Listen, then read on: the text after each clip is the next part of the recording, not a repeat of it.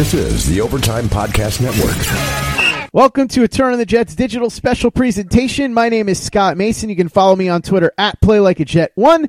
And back after a week off in Minnesota, hanging out with the relatives of Prince, I assume, and maybe Kirby Puckett as well. He is the great beat reporter for NJ.com and New Jersey Advance Media, Mr. Darryl Slater. Darryl, how was Minnesota, man? It was great. Got to see my uh, my sister and brother in law and their kids, so it was nice uh, trip. Actually, had some nice weather up there, and then snow flurries on the last day. But uh, so if anyone's going up there for the Final Four, actually, I think the weather this week in, uh, in Minnesota is supposed to be nice. So it was uh, it was a nice trip, but uh, did a little work. Well, took a couple of days off while I was up there. Also did. Um, some work uh, working remotely from the owners' meetings, and you went all over all that with Matt last week about what Adam Gase said. So that sort of transition transitions us from free agency into the draft, and sort of sets the tone for off-season workouts. When the Jets are starting those up next Monday, so everything's going to get rolling here in the Adam Gase era very shortly. It certainly will, and when it does, we all know that the spotlight is going to shine the brightest on the quarterback, Sam Darnold. He was at the Yankee game yesterday, had some things to say, and we'll talk a little bit about a non-controversy controversy as well involving something Sam Darnold was drinking at the game. But first, let's talk about what he had to say about the Jets, the uniforms, and everything. There were some interesting little nuggets there, nothing earth-shattering, but still some interesting stuff nonetheless. Yeah, I mean, this was the first time Sam Darnold got to talk about uh, publicly about Le'Veon, Le'Veon Bell and his arrival. So, uh, one of the things Darnold mentioned specifically a couple times was how, uh, and correctly uh, as well, in terms of checkdowns, and um, you know that has uh, that has sort of bared itself out in reality. So he, you know, obviously he studied some film. He knows the strengths of Le'Veon, Le'Veon Bell's game, and um, and so that that was one thing Darnold mentioned. He also talked about the new uniforms. He said they look awesome. I mean, okay, fine, whatever. It doesn't really matter. I mean, what is he going to say there? If he thought they're terrible, he's not going to say that in public. But um, but yeah, I, I believe him. You know, he, he likes them. He's an enthusiastic guy, and um, if they are what they were, the ones that were leaked, it, it seems like that's the case. I guess they're fine. I don't know. I don't really think the Jets needed new uniforms, but one of the funny things Darnold said, uh, unintentionally funny, was like, "Oh well, if the fans think they look sharp, we'll look sharp." It's like, "Oh, but what if they don't?" and then it's like it it doesn't matter. You know, they all obviously it doesn't matter. I mean, it's like just something that people to get worked up about in the off season. Obviously, it has no bearing on how the team plays. So, but yeah, yeah. He so he was out there taking in the Yankee game and enjoying himself. It looked like he had a nice day out there. The Yankees got got rolled by the Tigers, who were dreadful. But uh, but yeah, it looked like he got a, had a cool opportunity to meet Aaron Boone before the game, and got his own uh, his own Yankee jersey. So nice day, and it would be nice if we all could get that, right? Yeah, for sure. Although it looks like he took in a little bit of extra fun that some people had a little bit of a problem with. And when I say some people, I mean one guy who's a blogger caught a picture of Sam Darnold drinking a mixed drink at the game and said he thought it was questionable behavior, which to me is kind of hilarious because this is April. We're nowhere near training camp and he's sitting there drinking a drink at a baseball game. He's over 21, not really sure what the controversy is supposed to be. I don't want to make it sound like it actually became a controversy because pretty much everybody piled on this guy and told him to go pound sand. But it was interesting that this became something that hit social media at all. It's funny because if you go back into the old days, and I don't even mean really old, I mean even the early 2000s, if Chad Pennington was sitting there drinking a drink at one of these games, nobody would have ever known about it, but it just shows you how different society is now in 2019. Yeah, I don't I don't even know who it was. It was just some guy on Twitter. I don't know if he has a blog or whatever, but yeah. I don't think he was saying it was a bad it was weird because like the tweet was like how do you feel about this? He's drinking during the middle of the day. I wouldn't like it if you the gist of it was I wouldn't like it if he was doing this on an off day during the season. What do you think? And so it was like, okay, kind of innocuous, but like kind of like dumb, you know. well, like obviously he's not going to be drinking on an off day during the middle of the day during the season, but like this is completely different from that. It's like a totally different situation.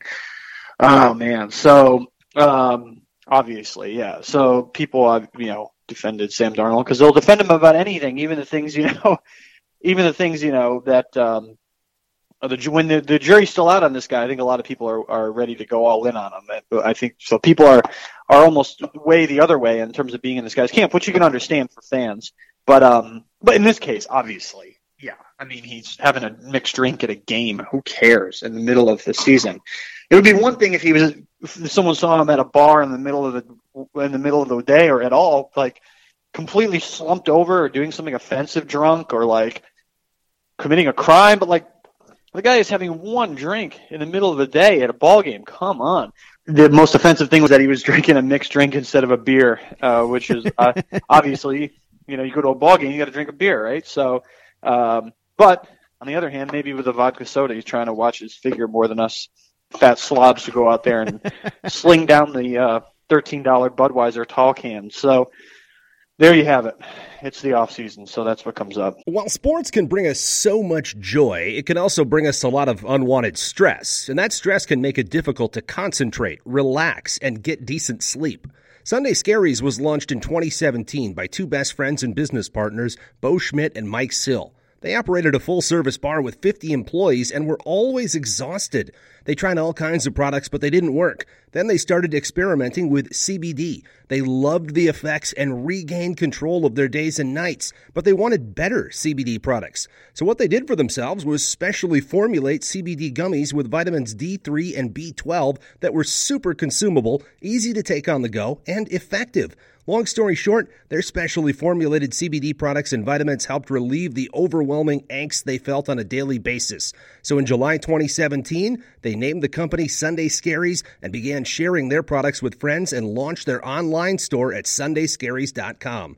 With tens of thousands of customers, monthly subscribers, and a 100% money back guarantee, Sunday Scaries has always been on a mission to transform a worrisome nation into a chill one. And right now, we have a bonus for you. Get 25% off all products at sundayscaries.com when you use the code OVERTIME. Again, 25% off all products at sundayscaries.com when you use the code OVERTIME.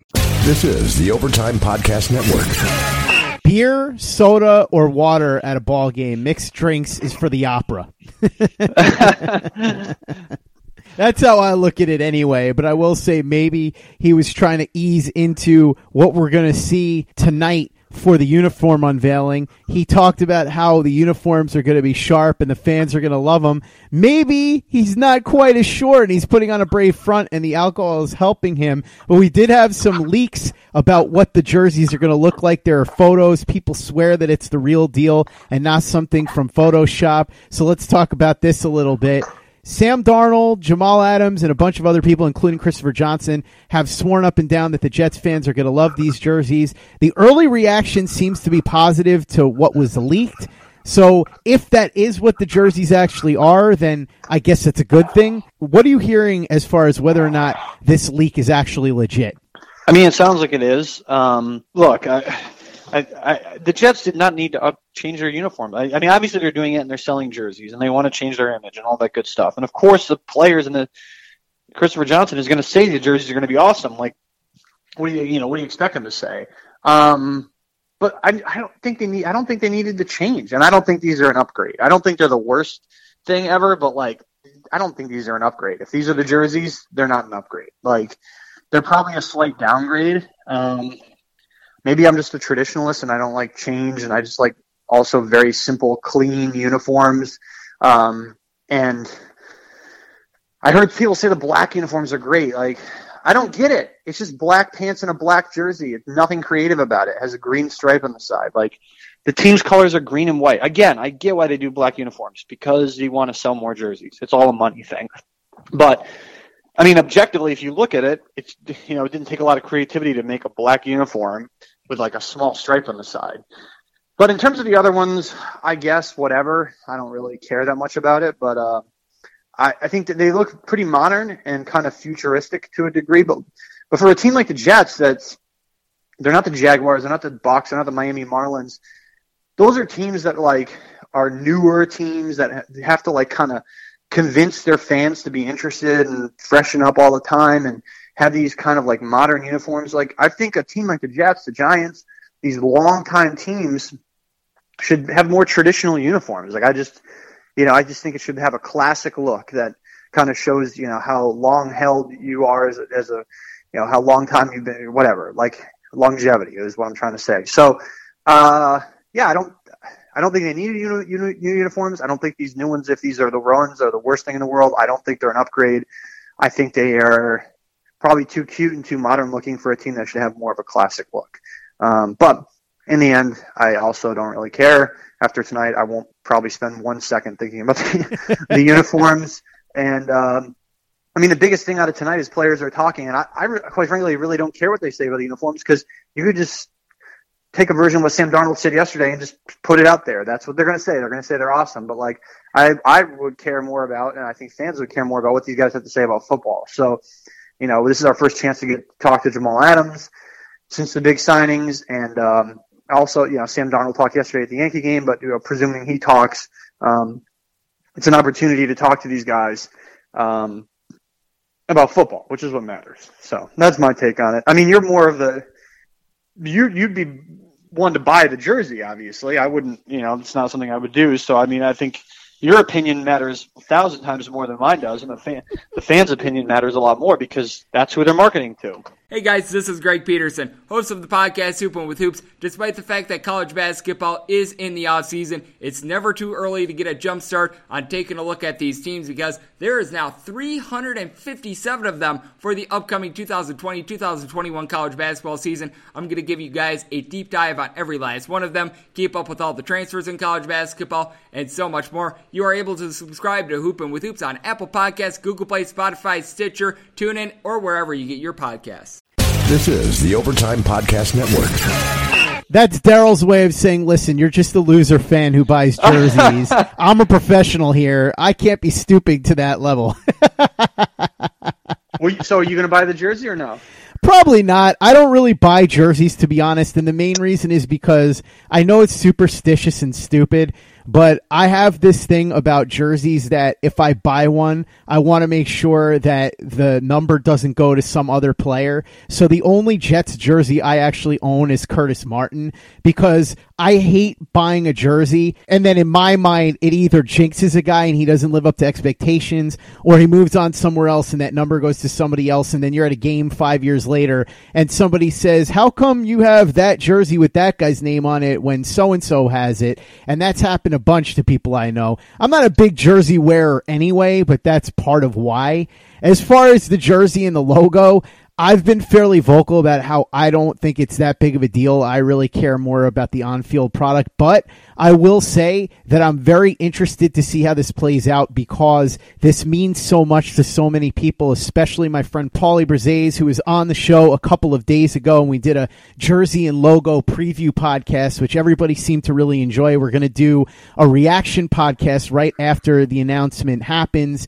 And Paulie just texted me to say that he has some inside info on the jerseys. He will not be sharing it on social media. He will not be sharing it anywhere but the podcast. So make sure that you're listening for Paulie's inside info. And I will say, Paulie told me that he's been waiting for this for over 20 years, so I can't even imagine how excited he is as we get closer and closer to this. But I'm with you, Darryl. Like I said before, it's not a big deal to me but I recognize and understand how many people are really excited about this and really into it. And so I want to make sure that I cover it with dignity because it's something that realistically is important to a lot of the fan base. And just because I'm not necessarily into something doesn't mean that it's not something worth talking about and that it's not important. So I would say that it actually is one of the more important parts of the off season other than the obvious, the free agency period and the draft, this is certainly an interesting story for this particular time because we have some stuff to fill the gap between free agency and the draft. And with that, let's circle back to free agency a little bit, Darryl. You did a piece at NJ.com about the best remaining free agents. There are a few names on there that struck me as possibilities for the Jets. Somebody like Ziggy Ansah, maybe you bring in here on a one year prove it deal. I know Stefan Wisniewski's been in here for a visit. Talk to me a little bit about this list you put together and how you think it might relate to the Jets. One more thing on the uniforms. Obviously, like I said, I don't really care about it, but we're still going to have four things going up on the website afterwards. So there'll be a ton of stuff, as there always is on the site. So fear not, there'll be plenty of coverage, even though Um, my personal interest level isn't as partic- isn't as high as it would be in an actual game type thing. Um, but uh, yeah, so it, there's a lot of you know there's some notable free agents out there still. Eric Berry is one. Obviously, the Jets aren't signing him, and Ndamukong Suh. I don't see it happening with Newski's probably the most uh, notable name to watch on that list um, of the Jets need. Um, so that would be the that would be the one to watch there. But it's dwindling, obviously, that list. It's just sort of a rundown of the guys who have signed and the guys who are left. So um, yeah, I think the Wisniewski probably the most notable guy. Ziggy Ansah, maybe. Uh, maybe they take a flyer on him for a cheap contract. But the one thing to um, remember for, for guys like um, Suh, for instance, last year he was cut by the Dolphins and got signed up pretty quickly. Um, when when that happens, it, he doesn't factor into the compensatory pick formula. When a guy's contract expires and he just like a team lets him walk, he factors into the compensatory pick formula. So basically, a team that signs him, say Suh gets signed to a big big contract now, right? The team that signs him gets dinged from a compensatory pick perspective. Whereas last year, because he was cut, uh, the team that signed him did not get dinged from a compensatory pick perspective, nor did the Dolphins get get credit for him signing elsewhere. In in this case, the Rams will get a, you know a credit compensatory pick wise for him leaving in free agency, if that makes sense. So um, that sort of kind of explains why you see some of these guys. And I think the deadline is May 1st for that, why you see some of these veterans still out there. Obviously, there's other reasons why they're still out there, but that's one of them. Hey guys, Greg Peterson here with the Baseball Betting Podcast. As we know, the MLB season is back in our lives. It's going to be a 60 game sprint unlike anything that we've ever seen before. And I'm going to be giving you picks every single day, seven days a week with Major League Baseball. We're also going to be keeping up with the KBO as well. If you like baseball and you like being able to make some money, subscribe to the Baseball Betting Podcast with Greg Peterson on Apple Podcasts, Google Play, Spotify, Stitcher, TuneIn, or wherever you get your podcasts. This is the Overtime Podcast Network. Darryl, I mentioned free agency isn't completely over yet, and we just touched on the guys that are still available. But the draft is just around the corner, so this jersey thing comes in between free agency and the draft. And as we get close to the draft, we're going to see more and more players coming in for visits. There's a list that you put together of players that were coming in for visits. Talk a little bit about that and also the significance or insignificance of some of the players that aren't on the list, but the Jets might still be interested in. Well, I mean, teams are allowed to have um, three, uh, 30 pre-draft visits, and that does not count local players. So, like Josh Allen will visit the Jets, Rashan Gary will visit the Jets. They don't count toward the 30 because they're from the area.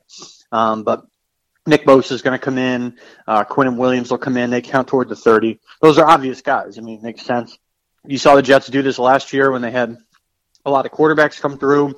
You get the 30 visits, you might as well use them. Um, but, you know, you don't just use it on all um, top end guys, and it, so there's a rundown there compiled from various reports and stuff of the guys who have visited the Jets. And you can go check it out. But there's some Erik McCoy's an interesting one, the center from Texas A&M. Would the Jets draft a center? Ed Oliver, a defensive tackle from, you know, obviously the defensive tackle from Houston. Interesting cornerback prospect, the kid from Penn State. Um, it's Amani Aru Aruware. That's really a, a, butchering pronunciation of the kid's name. Um, but you know, people know who I'm talking about if they follow the draft and can go on there and read information about him. So uh, yeah, like I said, those those are some of the guys, and there's the whole list there. And um, you might as well use up your draft visits. Um, obviously, you're not going to draft everybody who comes in for a visit, but that sort of narrows the focus on uh, positions at which or players uh, the Jets could be interested in. And some of those guys could be under the radar prospects, which is along the lines of a series. Ah, hmm the first taste of rare bourbon you finally got your hands on. That's nice. At caskers.com, we make this experience easy.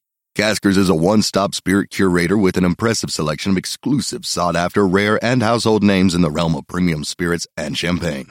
Discover the top flavors of the year now by going to caskers.com and using code WELCOME10 for $10 off your first purchase. Get $10 off your first purchase with code WELCOME10 at caskers.com that you and Matt Stypulkoski did over at NJ.com where you broke down different positions and some guys the Jets could look at that people aren't talking about as much. What did you find when you took a look at some of these positions? You know, we took eight positions, and um, the, Jets could address, address at some point in the draft. They're obviously not going to address them all in the first round, but you know, edge rusher, for instance, you know, edge rushers to watch for the Jets are all the notable guys. You know, Josh Allen, Nick Bosa, Montez Sweat, all those type of guys are the guys you want to be keeping an eye on. But for a position like cornerback or inside linebacker, you know, the Jets are not going to be in the mix for like Greedy Williams at cornerback or Devin White at inside linebacker. They'll be looking to, you know, address those positions in the middle of the draft. And so, for instance, like today, I had a little something on uh, the inside linebacker position. And uh, yes, the Jets just signed C.J. Mosley. Yes, they have Darron Lee, maybe not for much longer.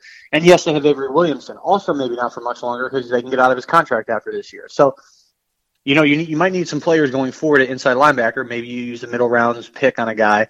And, you know, there's some guys that look at. Uh, Terrill Hanks is one from New Mexico State, Tre Lamar from Clemson, Germaine Pratt from NC State. Um, so there are some some maybe inside linebackers you haven't heard of, at least maybe haven't heard of as much as you've heard of some of the edge rushers that the Jets could keep an eye on there um, and uh, are probably looking at. And cornerback, I, I, mentioned Amani Aruare. God, that's terrible. I feel so bad. I looked at the pronunciation and I had it down, but uh, the kid from Penn State would be one. Um, and then uh, you know Julian Love from Notre Dame. Um, you know, we'll see how far these guys fall, and a lot a lot depends on whether the Jets can get back into the second round, whether they're in the mix for some of these guys. So there's an asterisk with it there too. So um, we did a little run, you know rundown between the two of us over the last week of the eight positions the Jets could really address. I mean, you're talking about. Um, we, you know, tight end. Could they draft a tight end? Sure, maybe in the late rounds. Tight end, inside linebacker, edge rusher, defensive tackle, uh, running back, uh, cornerback. Um, I think there was a couple others. So uh, check it out on there if, if you want to uh, dive in. And we'll probably rerun some of this stuff as we get closer to the draft as well. This is the Overtime Podcast Network. Let's talk a little bit about the AAF, Darryl. It's a little less exciting than the first wave of free agency. It's a little less exciting than the draft. And it's even quite a bit less exciting than the new uniform talk because you're talking about a secondary league. I remember asking you about this when the league first started up and people were talking it up. And you said something along the lines of football is over for me now until free agency starts. I'm not watching the AAF. I've got other things to do. I've got an actual life to lead. And that was kind of the way that I felt about it too. I didn't watch any of the AAF because I felt like, why am I going to waste my Saturday or my Sunday watching Christian Hackenberg attempt to play quarterback in an inferior league with players that couldn't make it in the NFL? It's not like college football where you're talking about watching the stars of tomorrow. This felt more like watching the guys who were either washed up or never was. And I think that that is what the general public started to feel because the ratings were good the first week and then they started to crater. Then we were hearing stories about financial difficulties, and now it looks like the AAF is pretty much on life support, right? Yeah, they're done. I mean, they're basically done. Not officially, but uh, yeah, the funding has been pulled, and um, these guys are going to have to try to find uh, football homes elsewhere. And you feel bad for the players who were kind of depending on, um, you know, this thing maybe being a little bit of a longer term venture than it turned out to be. But uh, that's we've seen this movie how many times over the last post ever since the USFL went away. How many times have we seen this? You know, where a league pops up and goes away. It's just like um, there's just not an appetite for it. it. You know, a lot of it too is the funding here. I, maybe if the funding would, had been more consistent, that they could have gotten over the hurdle and, and managed to have a respectable interest level. Because I don't necessarily think. Um, you know, the interest did drop, but uh, I think that maybe if they kept at it, they could have had some kind of carved out some kind of fan base. But I just between college football and the NFL, and other things that people have going on in their lives. You know, they don't have time for another football league. But if you look at some of the guys uh, now trying to make their way out of the AAF into maybe, um, well, yeah, the XFL would be a likely destination for a lot of these guys. But um, you maybe see a couple guys landing on training camp rosters throughout uh, throughout the throughout the uh, spring and summer off season ninety man rosters and trying to trying to make a team. But uh, yeah, I don't. I don't think the Jets are going to get add anyone like incredibly notable name guys out of that. But I guess you never know.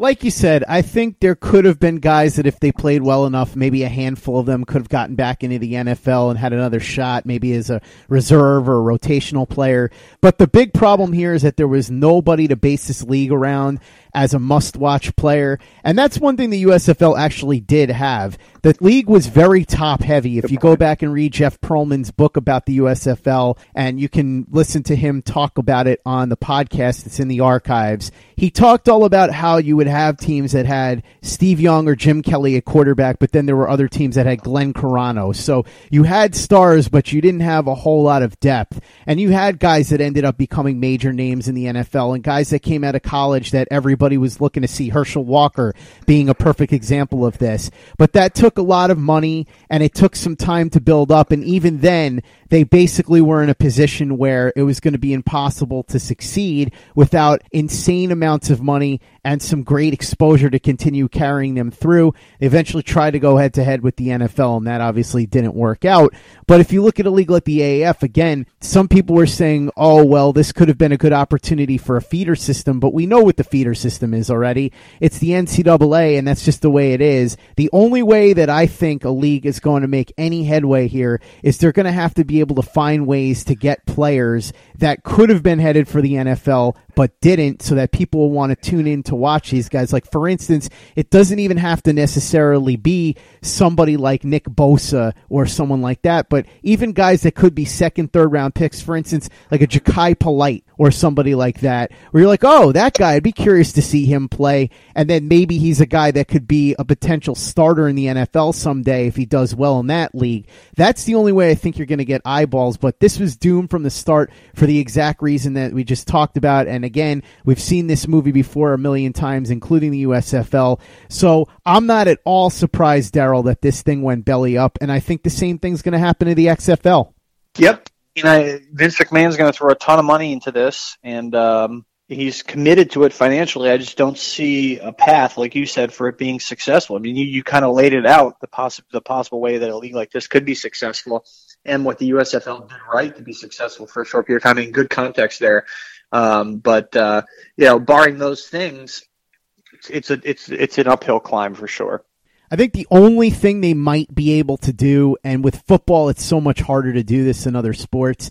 LeVar Ball talked about this with basketball, and for as loony as he can be sometimes, I think he was onto something. He was saying the idea of telling these guys that instead of going to college and playing for free, or at least in theory for free, I'm not going to talk about whatever kickbacks these guys actually get under the table, but in theory, playing for free, like say Zion Williamson, instead of doing that, you go to such and such league and you get paid two or three hundred grand to develop there for a year before the NBA will take you. That might be some formula that you could build on. I don't know how realistic that is with football just because of the fact that could a 17 or 18 year old kid be able right. to play professional football? I'm sure there are going to be some examples of guys that could do it. I would imagine that 16 or 17 year old LeBron James would be an example of somebody who is physically ready to play a game like that, but very few guys are going to be able to play with grown men, so it could be a real tough thing. But I think if the XFL wants to try anything, it might be something like that. Like, for instance, saying, just as the USFL did, you don't have to play four years. You can come out after your junior season, and they, that's how they picked off some of those guys they might want to try and say, hey, after your sophomore season, you can come in and we'll pay you two or three hundred grand or whatever it is. That might be the only way. But other than that, I really can't see how you can make a rival football league work. Yep, I agree. I think you hit a spot on, no doubt. I mean that, that and I'm not surprised either that this thing went belly up. Yeah, we'll see if another league after the XFL tries this because it just seems like the same people are doing the same thing over and over and over again. And in Vince McMahon's case, literally doing the same thing over again and expecting different results. I just don't see how that works. But I will say this if nothing else, it gave us something interesting to talk about on this podcast, and it gave us a little bit of football if we were that curious when there was no other football. So it didn't hurt anybody. And if you were somebody that wanted to watch Zach Mettenberger throw passes or Dylan Donahue try to get back on the comeback trail, it provided that venue for you. And maybe a couple of the guys that did okay in the AAF will get invited to camp and get another opportunity in the NFL. So if nothing else, maybe that comes of it. But that is not what NFL fans are focused on right now. They are focused on the NFL draft, and we are going to have a ton of coverage of it here on the podcast. I'm sure Darryl and Matt will have tons of coverage on it over at NJ.com, and I'm going to turn over to Darryl in a second to talk about that. Also, a ton of jersey coverage because this thing has taken off like a rocket. Like I said, Paulie is going to be on the podcast and we're going to talk about his reaction. We'll answer questions. We'll get into all the inside info he has. I know Matt and Darryl are going to have plenty to say about that on NJ.com. So, Darryl, for anybody that doesn't know what you guys have coming down the pike involving the draft, involving jerseys, involving anything else, why don't you go ahead and let them know? Yeah, um, so we have all the draft preview stuff up there, preview the eight positions as I mentioned, and a list of guys visiting the Jets. And then looks like just now as we've been talking, Quinnen Williams is going to visit the Jets. No surprise. Nick Bosa, no surprise. Josh Allen, uh, no surprise, even though he doesn't count against the top thirty. These are not surprising things, um, but we'll have all the you know lead up draft coverage and um, of the visits and all that. Uh, all that stuff and positions to watch and players to watch, as you'd imagine. And uh, in terms of the uniform stuff, yep, we'll have.